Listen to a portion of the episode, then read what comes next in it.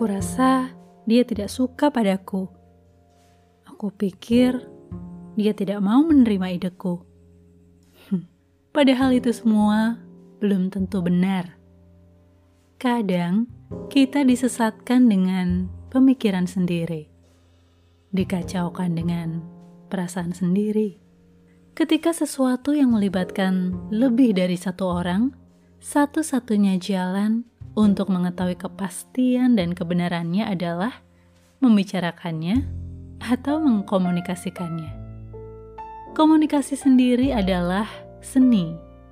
Tidak semua orang bisa menerima pesan dengan cara yang sama.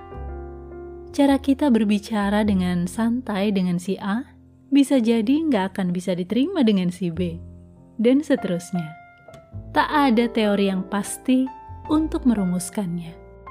Itu perlu dipelajari, perlu pendekatan, perlu pengenalan.